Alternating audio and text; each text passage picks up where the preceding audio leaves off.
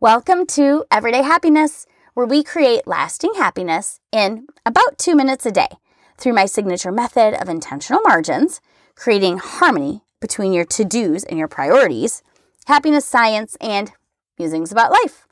I'm your host, Katie Jefcoat, and today I want to talk to you about meditation. But first, let's address the fact that an individual in society right now we have our plates heaping full. Not only are we expected to have a job and a side hustle, but we're also somehow supposed to manage a home, a family, social circles, financial planning, volunteering, and continuing to learn while also keeping ourselves healthy through exercise and diet and sleeping well and oh my gosh, so much more. Add on extreme external climates such as the pandemic, political uncertainty, inflation, and a host of other concerns, it can really just leave us, myself included, feeling stressed and completely overwhelmed. It can be hard to dig deep for creativity when you already feel like your plate is overflowing. I've felt it before, and I am sure that you have too.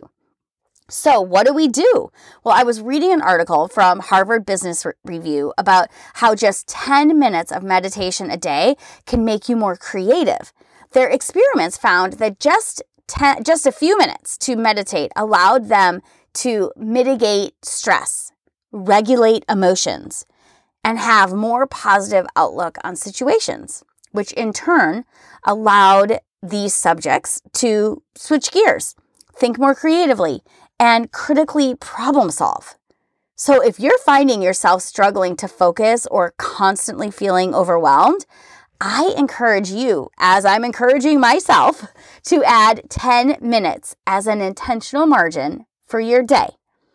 Earnestly try it out to see if it has an impact on you and your mental state. It certainly isn't easy, but it might really be worth it if the effects are as profound as the studies show, right? So, as a side note, one of my teammates introduced me to a song called Adult by Ian McConnell that fully and hilariously encompasses the whole first part of my episode. So, check out the link in my show notes. I can't wait for you to listen. Until next time, remember kindness is contagious.